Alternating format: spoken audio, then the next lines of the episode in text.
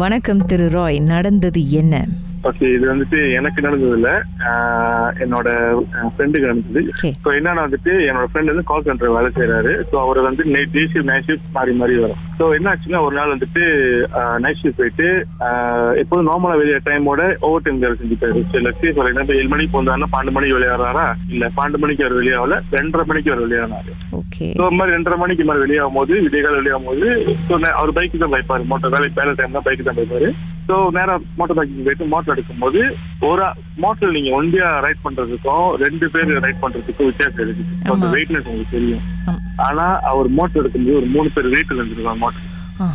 அந்த மோட்டர் அவ்வளவு வெயிட்டே இருக்காது, அவ்வளவு வெயிட் இருக்காது, ஒரு ஆள் ஓட்டணும். ஆனா இவர் ஹெவியா அவர் நினைச்சு நம்ம தான் டயர்டா இருக்கும் போது சொல்லிட்டு என்ன பண்ணிட்டாரு, ஸோ நேரம் வந்துட்டு மோட்டர் எடுத்து வெளியாயிட்டு நேரா போயிட்டு அவரோட ஆபீஸ் தாண்டி கொஞ்சம் தூரத்துல வந்துட்டு ஒரு நின்றுட்டாரு. என்னடா மீரர் வந்துட்டு டைட் மீரர் வந்து திரும்பிக்க போட்டு டைட் மீரர் அட்ஜஸ்ட் பண்றாரு. பின்னாடி ஒரு கருப்பு உருவம் உட்காந்துருக்கு. அதை பார்த்து என்ன பண்ணாரு? அவரு ஒண்ணு ரியாக்ஷன் பண்ணல, அப்படியே சைட் மீரர் திருப்பிட்டாரு.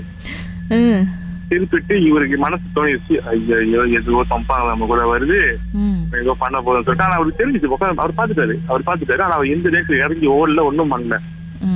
ஆனா உருவம் பாக்கிறதுக்கு எப்படி இருந்துச்சா? அவர் என்கிட்ட சொன்னா கருப்பா தான் இருந்துச்சு. அவருக்கு வெறும் கருப்பா இருந்துச்சு, கருப்பா தெரிஞ்சு முடி நீட்டா இருந்துச்சு. அவருக்கு அதை பார்த்து அப்படிதான் இருந்துச்சு. ஸோ வந்துட்டு அவருக்கு தெரிஞ்சு போச்சு, என்ன அவரும் என்ன பண்றது, வேற வழி இல்லை, இறங்கி போக கூட சொல்ல முடியாது. இல்ல அவரு அந்த பய அவர் என்கிட்ட சொல்லும் போது அவர் கை நடுங்குது, நான் தான் பார்த்தேன். அவரும் என்ன பண்ணாரு, எங்கேயோ போறதுன்னா நேரம் வீட்டுக்கிட்டே போயிட்டுனா. ஸோ வீட்டுக்கிட்ட வந்துட்டு அந்த அவரோட வீட்டு என்ட்ரன்ஸ் போற அன்னைக்கு ஒரு பெரிய சீன கோயில் இருக்கு. ஸோ சீன கோயில்கிட்ட கொஞ்சம் ஒட்டி போனாலும் சட்டினி யாரும் மோட்டர் வந்து துடிச்ச மாதிரி அவருக்கு ஒரு ஃபீலிங். அங்கிருந்து அவர் வேகமா வீட்டுக்கு போயிட்டு, அவரோட வீடு அப்பார்ட்மெண்ட் வீடு தான். ஸோ வந்து நேரம் கட் பண்ணி வீட்டுல ஏறி என்னால எட்டு வீட்டுக்குள்ள போட்டு கதவு போட்டிக்கிட்டு குளிச்சுட்டு சாப்பிட்டு படுத்துட்டாரு. அவரோட காலையில எப்போதும் எழுந்திரிச்சு பிரேக்ஃபாஸ்ட் வாங்க போதும் அந்த மாதிரி பண்ணும்போது ஏட்டு அங்கிள் வந்துட்டு கேட்டிருக்காரு, ஏன் உனக்கும் கூட்டணி சண்டையான்னு உன் கூட்டணிக்குள்ள வெளியே நின்றுகிட்டு இருந்தாங்க நான் பார்த்தேன். அவர் வந்து இல்லையே, நான் எந்த கூட்டாளியும் நான் கூட்டி வரலையே. இல்ல விடிய விடிய ஒரு ஆள் இருந்தாங்க நான் பார்த்தேன், ஆனா நான் மூஞ்சுக்கு அதுவும் வாசல்கிட்டே உட்காந்துருந்தாங்க.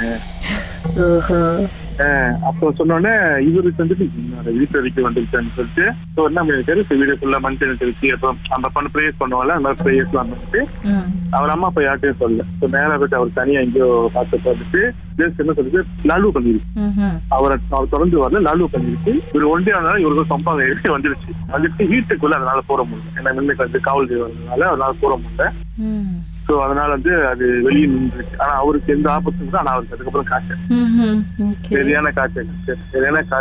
இதை சொல்லும் போது அவர் கை நடுங்கிறது நான் பார்த்தேன். ஆனா என்னத்தை பார்த்தேன் சில விஷயம் என்ன சொல்ல மாட்டாரு, என்கிட்ட மேல்படியே சொன்னது. அதுக்கப்புறம் நடுராத்திரலாம் அவருக்கு பைக்ல வரும்போதெல்லாம் இந்த ஞாபகம் வந்துகிட்டே இருக்குமே இல்லக்கா. அதுக்கப்புறம் அவரு அந்த 160 மாத்திட்டாரு. ஓ, பைக்கே அந்த பைக்கே மாத்திட்டாரு. அவருக்கு அவ்வளவு பயம் எடுத்துச்சு, அந்த பைக்கே அவர் மாத்திட்டாரு. வேலையை மாத்தின பைக்கே மாத்திட்டாரு. உங்க வாழ்க்கையில மறக்க முடியாத அமானுஷ்யமான சம்பவம் நடந்திருக்கா? இந்த சம்பவத்தை எப்படியாவது என்கிட்ட சொல்லணும்னு ரொம்ப காலமா காத்துட்டு இருக்கீங்களா? போன் எடுங்க, எங்களுக்கு வாட்ஸ்அpp பண்ணுங்க. 03649913333. உங்க பெயர், அதுக்கப்புறம் #MD அப்படின்னு டைப் பண்ண மறந்துடாதீங்க. கடந்த வாரங்களின் கதைகளை மீண்டும் நீங்கள் கேட்கணுமா?